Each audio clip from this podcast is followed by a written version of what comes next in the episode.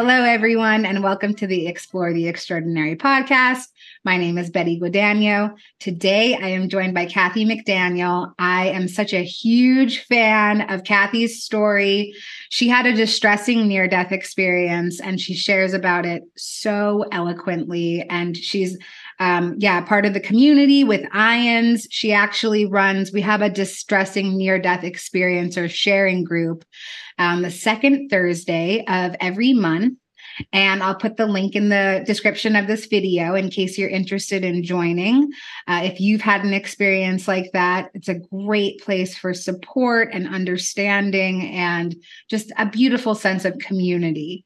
And um, yeah, Kathy's an author and I got so much going on. I'm just going to toss it right over to you, Kathy, so that you can introduce yourself and share your story with us. Thanks so much for being here.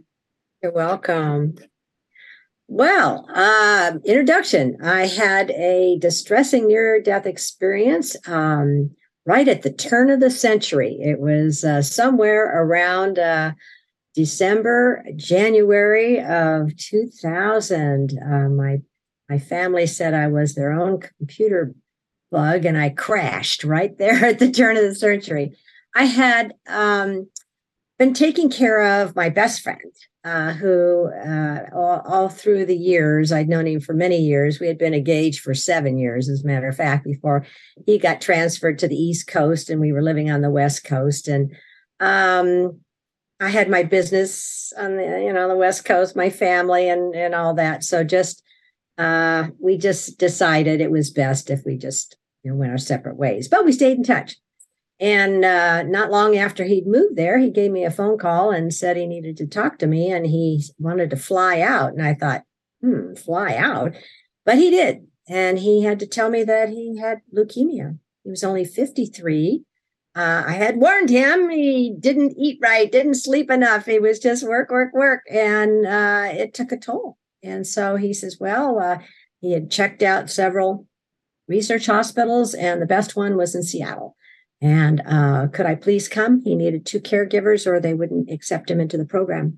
I said, sure. So I had recently sold my business and was there, uh, therefore, footloose and fancy free. So I flew up to Seattle. I had to find it on the map first.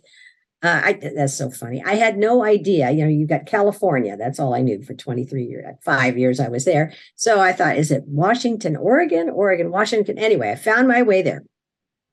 Got us a place near the hospital and uh, he brought out the second caregiver and uh, we were told you know take about three three months maybe maybe five at the most and we had to learn how to clean a catheter and and uh, sterilize the house every night and i mean it was a big deal.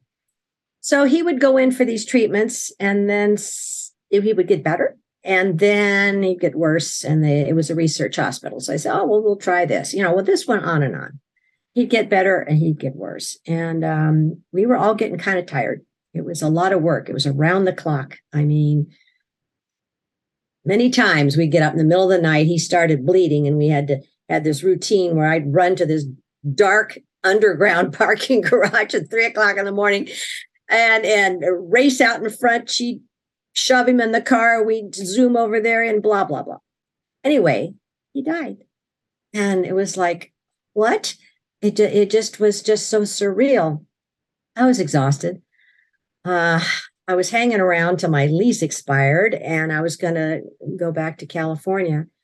A friend of mine um, that I had met in Seattle asked me if I wanted to go to a concert in Southern California. I said sure, and and I caught this hideous flu that was going around, very similar to the COVID thing. Uh, it went from flu, pneumonia, uh, ARDS, which is acute respiratory distress syndrome, just lung failure, in a matter of days. Uh, he he saved my life uh, one time. I mean, I called him up in the middle of the night, and I said, "I'm I'm coughing up blood. I need I can't get down this three flights of stairs in my apartment building with no elevator." To get back to the dock in the box, I saw this app. He Zoom. He picked me up, took me down there. By the time I tried to get out of the car, I could feel my life force just running out of my body. And I felt like I was shouting, but he said, You were whispering, I'm dying, dying. So I blacked out. he picked me up, carried me inside, no pulse. They get an ambulance, take me to the hospital. I wake up a couple of days later in this oxygen tent, and here's my parents, my daughter. They all live in different states. And I thought, what's going on? And they said, well, you're really sick and uh, you've got something called ARDS. The doctor said, you got about a 38% chance of making it. Uh, we, we really don't know how to treat this. So we're going to put you into a coma and everybody cross your fingers, you know? And I was like, all right. I had no, no real say in the thing. I mean, it was that or die. So the doctor's last words to me were, we're going to give you something while you're in the coma. You will be, your brain will be offline. You will be unable to remember anything that happens to you. Okay. So you're just going to go blank. Okay. And hopefully we'll wake you up. What could I say? It was it was New Year's Eve, 1999. Last thing I remember is the ball going down at Times Square. Okay. So, uh-oh, I'm awake. And I'm thinking, what the heck? Uh, it's perfectly dark. There's no sound. I have no idea if I'm standing or sitting or whatever. I'm just here. I thought, well, there's nothing to do. I'll just kind of hang out and see what happens. So it started to get lighter. And I thought, okay, uh, good. Light is good. And it was kind of a reddish glow. And I thought, sun's coming up. I don't know. And it got more and more foggy looking and uh, swirly kind of stuff. And I thought, that's strange. And then I started uh, feeling a little warm in here and something horrible was smelling. I thought, what is that? And then I started hearing these shrieks and moans. I thought, this can't be good. And all of a sudden, it scared me half to death. This voice just boomed out of the fog and said, You know where you are. And I said, uh, Hell? And this voice just boomed back, Whoa, just like in a monster movie. Freaked me out. I just remember turning to the left and running. I thought, I don't care if I drop into a hole or run into a wall. I got to get away from that thing. So now it's pitch dark again. I'm standing in the dark, afraid to move again. And boom, these lights come up. And I, I kind of looked and I thought, where in the heck am I? And it looked like New York City. And after somebody had bombed it all out, all these buildings are falling over. The windows are blown out. There's rebar and concrete, big chunks of it. And I'm thinking, what is this? You know? And I could hear people screaming and, and uh, sirens and, and all kinds of chaos. And I thought, I'm standing out here in the middle of a, a street with all this stuff around me. I better tuck away and, you know, I'll get my my my uh, bearings. So I kind of squeaked over under a piece of concrete and was eyeballing everything. And then I heard weird noises like a machine that like was scratching the rocks going by. And I thought, that was an alien invasion. Maybe that's what happened. Again, completely freaked out. So there's creatures, people wandering around, you know, and they they were kind of scary. And other things happened. It was just I was there quite a while. And finally, I decided I got to get out of here because this is nuts and I need to find someplace quiet, maybe find some food or something. So I, I saw a wall. I thought, well, if I can just get up that wall. So I went screaming across the, jumping over, you know, rocks and stuff and, and, and climbed up this wall. Well, I got almost to the top and my er, fingernails are scratching and I fell backwards. And I thought, oh, this is going to hurt. And the lights went out. Then the lights came up, and I was someplace, someplace completely different. And I thought, now what? So this went on a couple of times. I'll skip to one of my favorites was uh, the lights came up, and I'm looking at something in front of me that's obviously quite large. So I, I kind of looked up, and it's like the only word that came to my mind was demon. This is a demon. This is what one looks like. And I thought, I'm just going to stand here because I don't know what to do. And he said, Do you want to get out of here? Gee, that was perfect English. And I says, Yes, I do. And he says, Well, you you take care of something for me and I'll see you get out. And I said, Uh-huh. And again, you're there. You, you got to make do.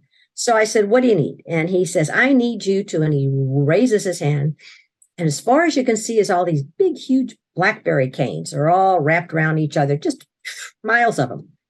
And uh, I don't know about you, but in Washington, we know what that means. They're very difficult to get rid of. So he says, I just need you to cut these down for me, and then I'll see you to get out. And I thought, what? And I said, sure, I'll play along. I thought, if I just play along, maybe the guy will turn his back. I can, you know, find someplace else to run to. So he gave me these little paper cutting scissors they give kindergartners and says, there you go. And then he laughed. And I thought, oh, what a jerk. He, I knew he was playing with me, but I thought, okay, I got no, no place else to go. So I scritch down. I'm getting all scratched up and I start gnawing away at one of these canes. And finally, I got the thing to cut off. And so I went to put it behind me. And then I turned back around. And when I did, the thing grew all the way back the way it was. And I looked up at this guy and oh, he's belly laughing. He thinks this is so funny. And I thought, you, I'll show you. I, again, got no place else to go. I'll just keep cutting. So when I went down to cut again, the lights, lights came up. Um, different scenarios. Uh, in between, I found myself on this road. It uh, road is probably a, a, little bit too sophisticated for what it really was. It was like a dirt path, but it was obvious that people, some or something, was walking on it occasionally. So it went to the left and the right as far as I could see. And you know, feeling like I was still in traffic, I turned to the right and and and got on the road. There was a horizon way, way, way off in the distance, and it, had this reddish glow, like maybe there was a fire down there or something. You know, no stars, no moon, no watch. I had no idea where I was, what time it was. Um, I just knew I had to keep moving and try and find a way out. You know, uh, this fella had la- the last fella had said to me, demon, uh, just despair you're not getting out of here. This you're just not. And I thought, no, no, no, no. I don't, I don't give up. I'm I'm a survivor. So I'm plotting things while I'm on this road. And I occasionally ran into situations there. Uh, one was running into living people. I'm one of the few people I know that's seeing living people. There's a, a gal named Emily who's doing a book on that right now. But I saw somebody that I knew, a relative, a live relative, who I was very close to, younger than I. And she was futzing around and making this feast of food. Before I got there, I had smelled it. And I thought, again, I had no idea I was dead. I could smell, I was hungry, I was tired, I was scared. It was just weird. Uh, so I got up to her and she was making this big banquet, all this fancy food all around. And I said her name and she looked at me like, Who are you? And I said, I am so hungry and I'm so thirsty and I'm so tired. Could you get me just a little plate? Anything would be great. A glass of water, I'll be on my way. And she looked at me and says, This is for the important people. Whoa, that hurt. I said, Sorry to bother you. So I got back on the road. Trying to think which one will I throw at you next. Uh, the, mm, some of them I just really don't like to talk about when I'm not certain of my audience.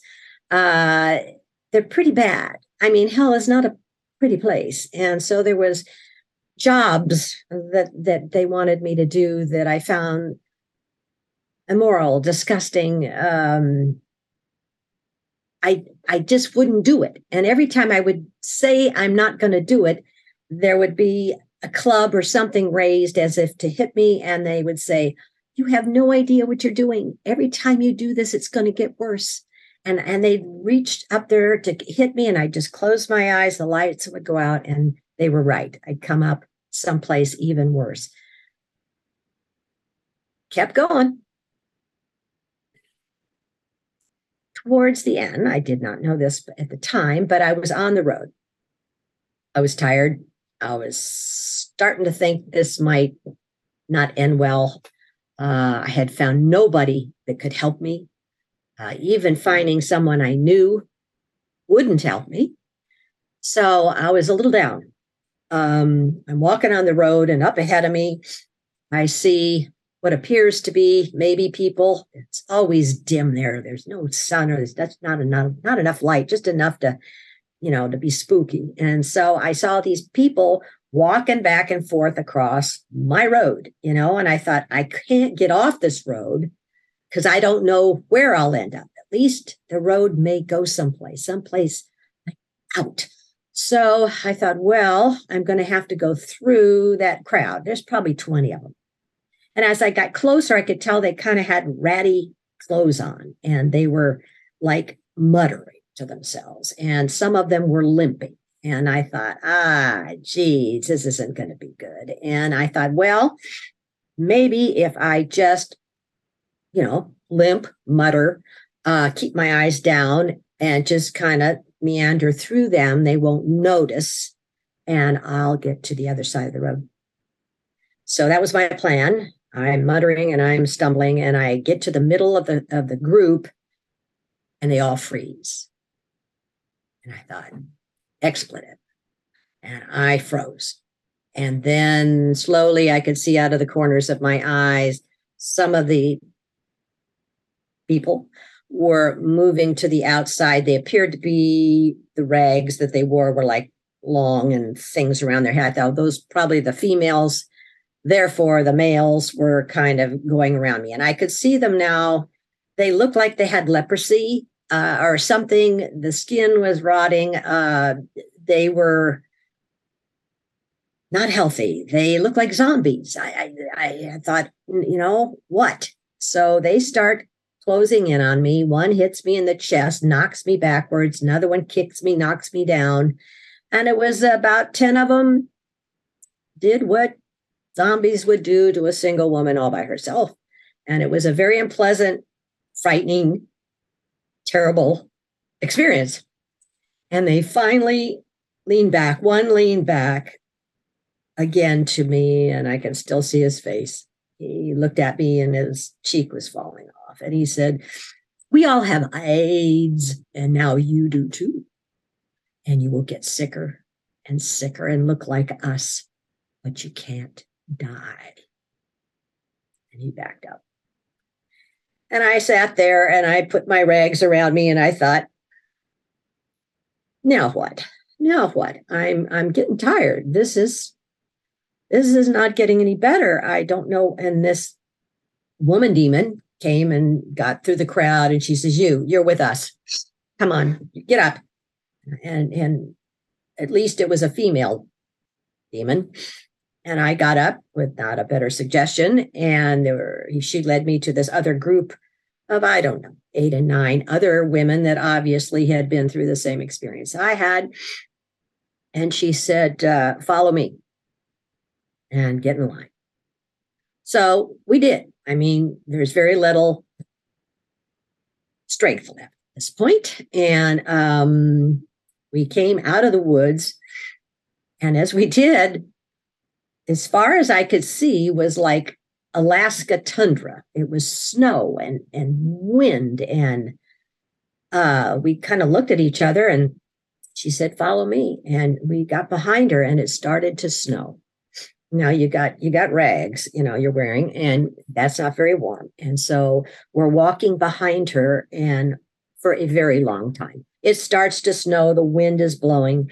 All I know is when we started walking, it was on the ground and we walked and at one point i i did this like out of body thing where i looked down and i could see us all in the snow walking in a in a in a line as far as you could see back where we had come from and nothing in front of us except snow. And at this point the snow is chest high. So it's it's been a while that we are freezing and walking through the snow. Finally she gets to this rundown cabin thing uh, and says okay we're here and opens this ratty door and we file inside and there's no insulation there's no windows glass in the windows it's cold and she said sit down. We're all sitting down kind of huddled one another and she says now we wait for customers. And i thought how is this going to get any worse? I was getting very tired kind of running out of hope and um, I asked her, you know, I, I said, hey, you know, I've been here a long time. This seems like a particularly heavy, nasty day. Is there something I don't know? She says, well, it's Christmas on earth today. That's always the worst day in hell. Hell? Uh, trying to kind of skirt around that. And I thought, okay, this is really not good. And I thought, well, um, again, I thought, I'm not going to take this sitting down. So I started singing a Christmas carol. I thought that'll really tick her off. You know, I'm miserable. She might as well be miserable. I'm just not going to take this sitting down. And so, Away in a Manger is what I started singing, my favorite. Away in a manger. And she turned around Shut up. No crib for his bed. And now the other ladies are singing. She's yelling at them and kicking at them. And I kept singing the little Lord. And she shrieked and jumped at me. And I closed my eyes and the lights went up. And the lights came up. And I was completely filled with this joy and love and bliss. It was like tumbling and swimming in love was all I could I could, I could equate it to. It was just marvelous. I had no recollection of anything that had ever happened before. I was just in bliss. And as I enjoyed the sensation, uh, it started to kind of not be perfect light anymore. It was kind of, I, I, could see it settle down or something. And it looked like maybe the inside of a cathedral, big, maybe a white marble cathedral. It was just gorgeous. There was no pictures or anything like that. That was just the sensation I had. It was just holy. And um, as I'm looking around, oh my gosh, I see my friend who just died the month before, the one that had leukemia, and he looked great. And I thought, what? I mean, the last time I saw him, I mean, uh, he was all blotchy and his hair fell out. And, and I thought, good grief, he looks like he's about 35, you know? His hair wasn't gray and he was wearing a sweater that I gave him. And he was laughing and just dancing. He was so excited. And I thought, oh, he doesn't know he's dead. And I thought, I don't want to be the one to tell him. And then he starts really laughing. And I thought, no, I didn't say that out loud. How did he? Oh my gosh, it's dawning on me.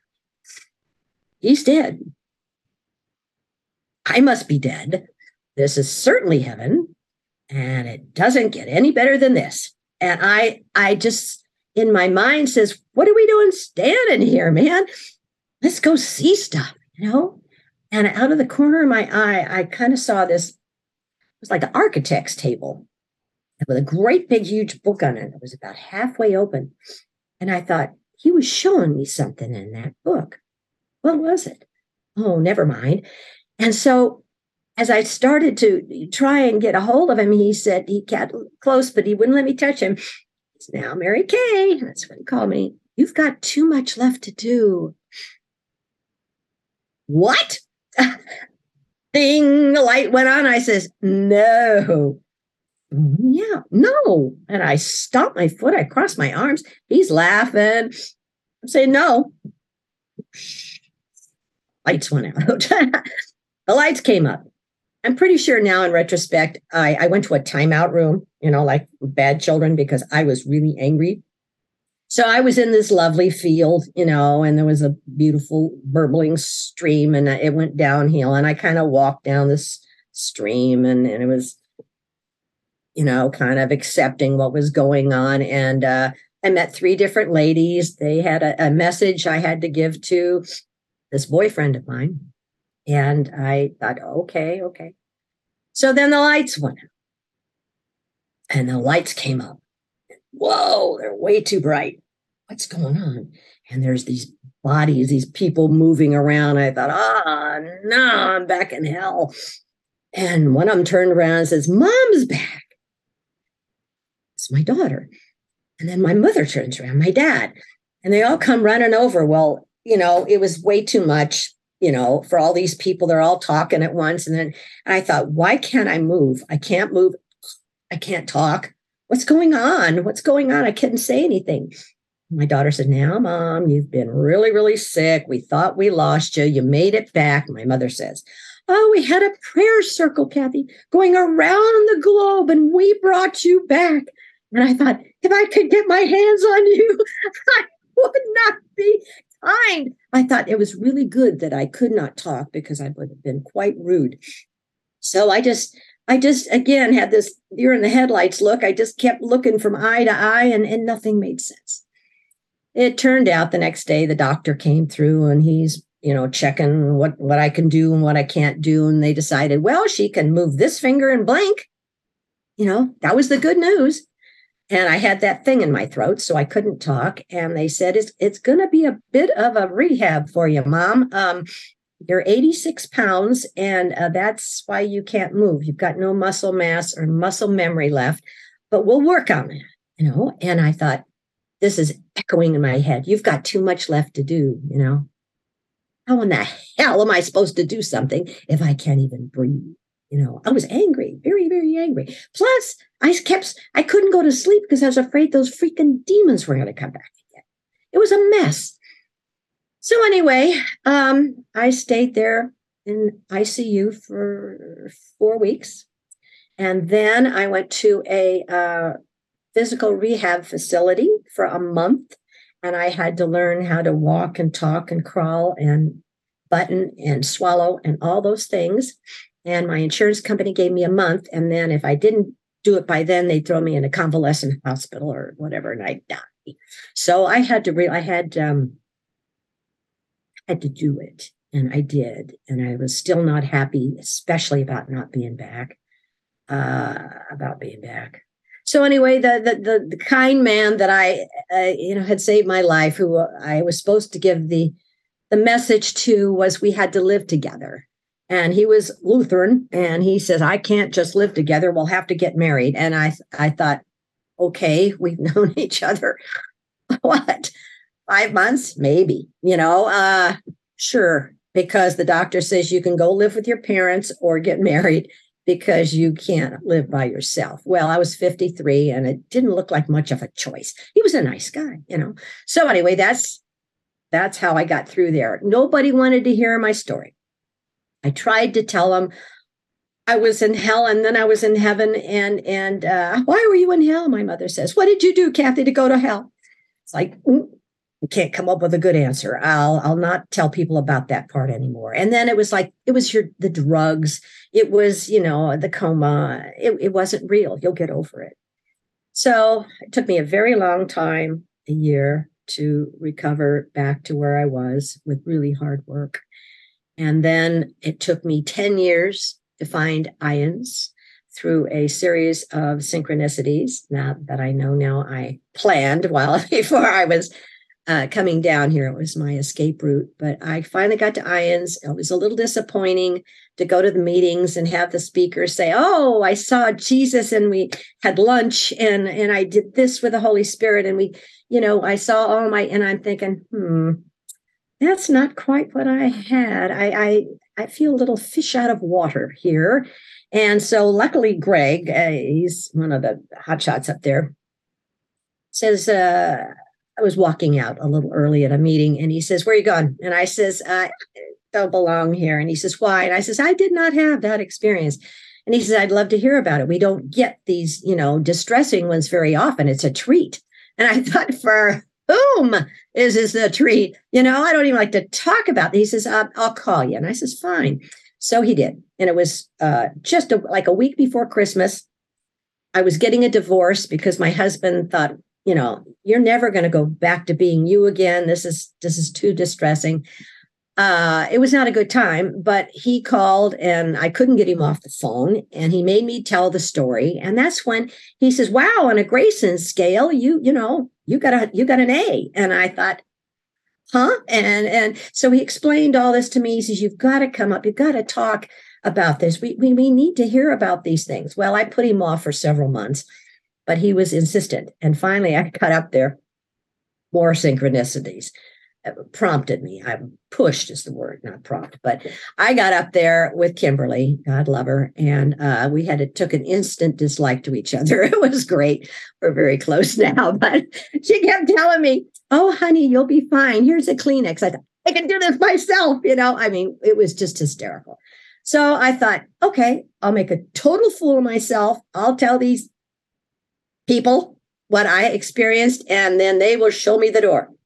So I started talking and I told the story and I'm looking out there and I it was, the place was packed and they, you know, you know, somebody's gone to hell. This sounds great fun. Let's come. So I'm telling this story and I'm looking out on the crowd and they're like bug-eyed, right? There's there's you could hear a pin drop in that place when I'm walking through hell. And I thought, well, this is kind of fun. I mean, I'm a storyteller. So I thought, I'll just give them the whole Mazzola here and see what they do with it. So we get all the way to the end.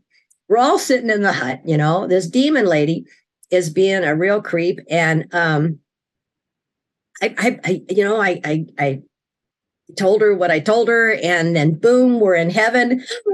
You know, the the big relief. There's clapping. Uh, you know, everybody thank God.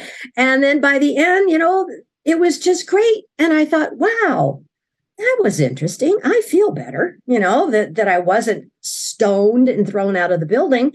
So maybe, maybe there's a purpose here. And uh, it evolved. It evolved. Uh, that was probably 13 years ago. And uh, finally, it came to the point where I understood my mission was to come back and tell people, you know, God is all loving God is all forgiving and he would never condemn anybody. If your religion, your culture, your family tell you that if you do this, you're going to hell, that you're going to hell. If you don't do this, you're going to hell. Excuse my language. It's bullshit. That is not true. I'm here to explain to people that people like myself who are i was a catholic i was told from day one uh, for you know first grade whatever you know that all about religion and you had to you know have jesus as your savior and and that you have original sin on you and that jesus died for your sins but you can still go to hell if you eat meat on friday if you talk nasty to sister if you all these other things. Wait a minute there's indulgences. If you say a rosary, then you get 600 days off your time in purgatory because Kathy will be going to purgatory. I mean, Mother Teresa, St. Francis, they go straight shot, but the rest of us are going to go to purgatory. Kathy, it's just like hell, but you get out. Okay? That's the rules. I believed that my whole life. I did lots of novenas, lots of rosaries. I tried to get my bank all piled up with stuff so I could use it to pay off my days in purgatory, but I miscalculated somewhere. So it was only because I manifested my own. This is my experience, and this is what I think. And from talking to other people, you know, I know you get the life review, and that's not a bad thing. That's you just get to see your whole life and how you did because Earth is school we we all start off in heaven. That's the, heaven expat thing. We we're expatriates of heaven. We come down, we do our work our, on earth, and then we go home. It's the heaven expat. So don't worry about it. uh, the worst thing about a, a life review, I understand, is that you get to feel how it felt to interact with you. So if you, you know, you picked on somebody, you were mean or something, you get to feel how that, oh, that didn't feel so good. You feel that. Or if you were really kind to somebody, you feel that joy and you see the, the ripples effect, you know, the pebbles in the water thing. If if you did something wonderful and good, that goes down the that goes down the line too. So that's kind of the story and hopefully the message. Skip the trip. Oh, wow. Thank you so much, Kathy. Thank you for your vulnerability, for sharing. And, you know, for me, hearing the the integration hearing the wisdom and the message that's come out of your experience is so powerful. I, yes, I have affirmed you many times in the past. I really love what you have to say because when I hear your story, I hear my thoughts shape my reality. So, you know, your journey into hell sounds a lot like what my life, my human life was like before my spiritual awakening. And I realize now that even in my human life, my thoughts were creating that lack experience. And, you know, we don't have to die to come to this realization. That's the beautiful thing about spiritual experiencers is that we've come back with some information. So I'm curious, what do, what do you do now to sort of like keep your thoughts like high vibe, high vibration for lack of a better term, but you know, how, how do you keep yourself grounded? I think sense of humor, uh, lighten up people. This is not, this is not, this is not real. you know, this is all an illusion and we're playing, you know, we, we wrote the, the, the script for our play. We're playing it out. It's a role. And when things get sticky, I think, okay, I planned this. You know, what am I supposed to learn? Uh, if something doesn't go my way, I say, "So what?" You know, in, in the in the grand scheme of things, um, I love that I'm not a victim anymore. Um, you know, I, I, why God are you doing this to me? Well, no, no, no, Kathy, you planned this, so you, you lose a lot of the stress of being here just by realizing um, you chose it it's temporary and you're going to go home and everything's going to be great. Ah, uh, yes. Oh my God. I love that. Yes. Breaking out of the victim mentality has been so, so big for me as well. And, you know, like when I talk to people about pre birth planning, which is a big part of my own spiritual experience, I get met with so much resistance. You know, like, well, that can't be true because why would somebody pick to live a life like this? Or why would a baby die or this or that? And, you know, there's so, of course, there's so many experiences that as a human, you look at it and you say, no way, nobody would ever pick that. But as a soul, you might have a different perspective on why we pick things like the way that we pick them. So, yeah. yeah. Do you, yeah. So, how did the information of pre-birth planning come to you? Was it something that you realized in your experience? Was it some sort of literature that you found afterward? I love IANDS. I've been here, you know, 10, 12 years and listening to different people. And I, I feel like when, you know, eternity and God is so huge, you know, no, no human mind can wrap around that. And so I feel like when we have these experiences, we come back with this little puzzle piece, you know, and we, are putting this little puzzle together and everybody's got a different piece. And so uh, I feel like I can look at the puzzle and say, oh, wow, I didn't know about that but I accept it. And you know, you get that sense of, of what is rings true with you and what somebody might have made up. I mean, you get that thing that happens. Uh, uh, I love that. I love that thing, you know, where you can kind of bullshit meter or whatever you want to call that that that it helps you get through life uh, a lot better and and it you just you can say to somebody if they're giving you that line you just say really oh you believe that okay and you don't have to talk anybody out of anything um they'll accept it or they won't.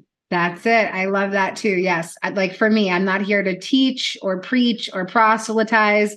That's not it. You know, like I am a shining example of the fact that there is transformation.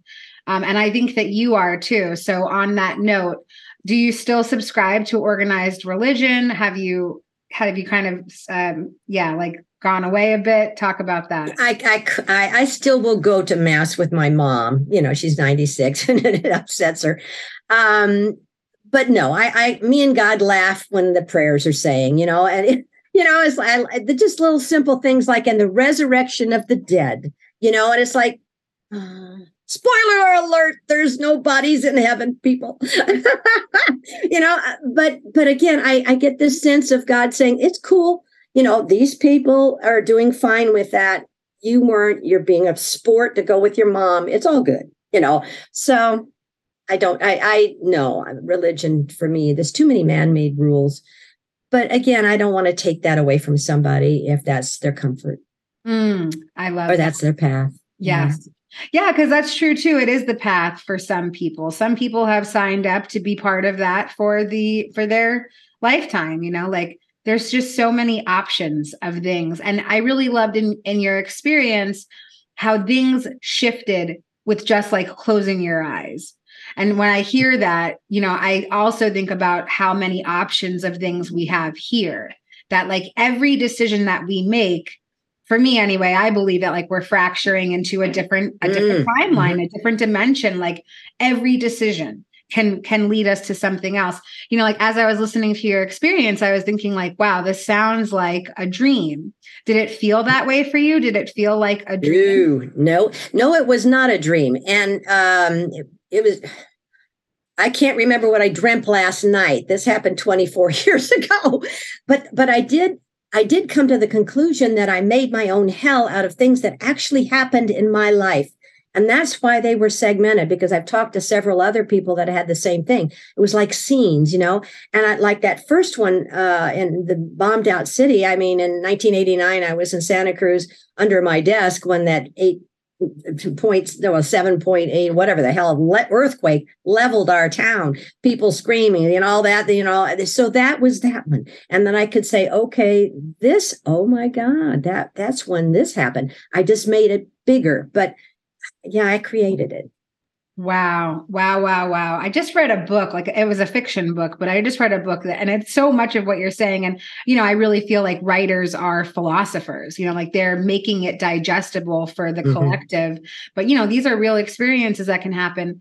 And yeah, you know, even in my human life, like one thing from childhood, one sort of trauma remanifests over and over and over again in my adult life until I decide to take a look at it and heal it, you know. Mm-hmm.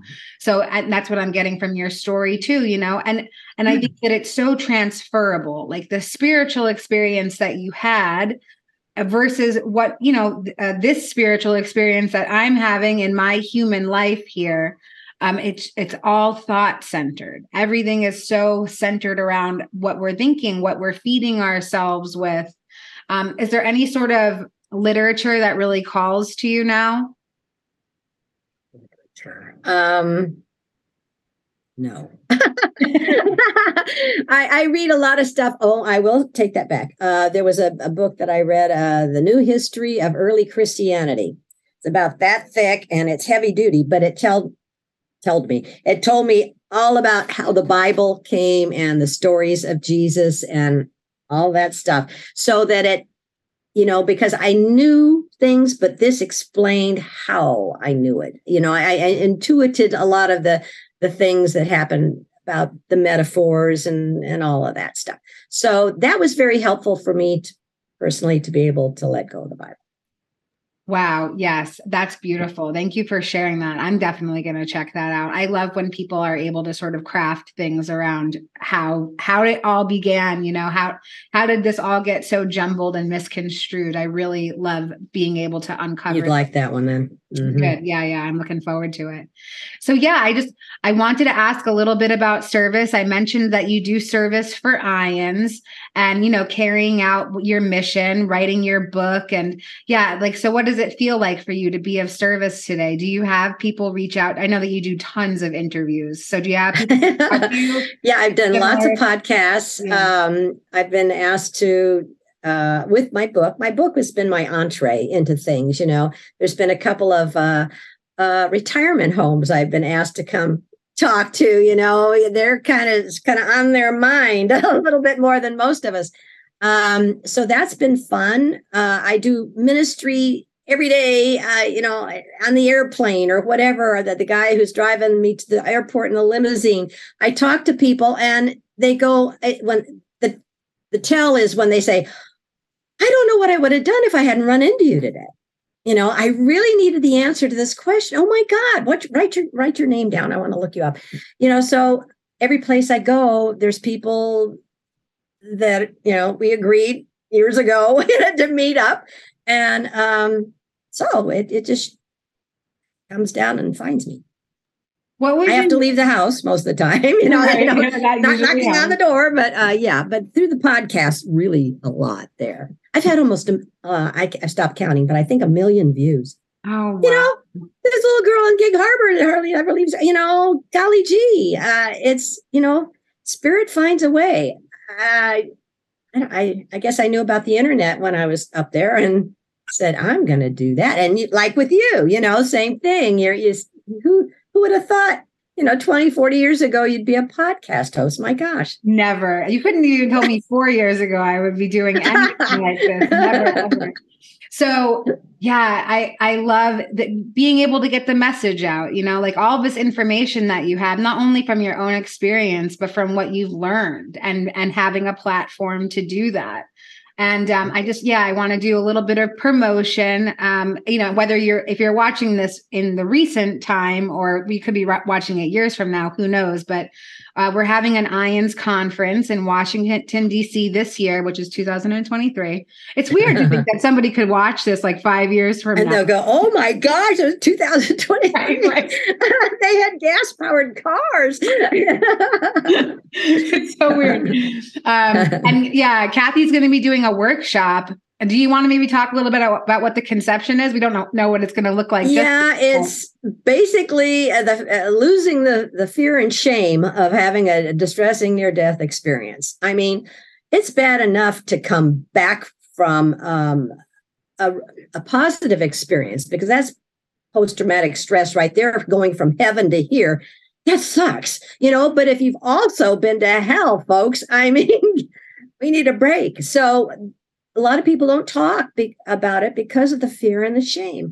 So I want to address that by asking these people to just come and share their stories with one another and and and what we've learned about what that meant that that it's in all likelihood you plan that that takes a lot of it out of it and something good will happen from it and uh, and and give them you know give them some hope and self-esteem and relief uh, of just it's okay. It's okay that this happened. It doesn't mean I'm a bad person. Oh, I love that. So something else that you mentioned, and then I think we'll start wrapping up. But you know, obviously you have found your purpose. It sounds like your purpose aligned. You can tell how lit up you are sharing your experience. uh, I'm curious, what would you say for somebody who's who's reaching for their purpose, who's searching for it? What kind of tools would you offer them on how to find it? I feel like you're drawn to whatever it is you're supposed to. So if you keep being drawn to to these videos, this type of video, or uh, uh, any of anything spiritual like that, if you're if you find that it's fascinating or or interesting or whatever, that's a clue. And to be open to that, to be actively seeking and asking for, you know, help me find find what I am I'm supposed to do. So the last thing I would like to leave people is when I got back, it, had been several years, and I I still was afraid of the demons, you know. And I said to God, uh, you know, I I don't want to do any more thou shalt nots. Give me something positive I can do every day that will remind me and keep me on the right road. And my mind was still pretty foggy from all that stuff. I, for a long time, I had trouble with my memory. So he gave it to me two words at a time and over a series of months. It came be loving, kind, merciful, forgiving, encouraging, grateful, non judgmental, and useful. And useful is the purpose thing. So that's kind of my mantra and what I share with people. That is beautiful. I can't think of a better way to end it. And I love the calmness in, like, yeah, the quote from God. Like, it just sounds so definitive and just so purposeful, you know, like that. So beautiful. Thank you so much for coming and sharing your. Well, thank you. I'm so happy to be here. Thank you. Thank you. Yes, yes. You're doing a great job. oh, thank you so much. I'm so grateful to serve and I'm so grateful to connect with you today. Thank you so much for being here. Bye bye. See you next time. Be wavy.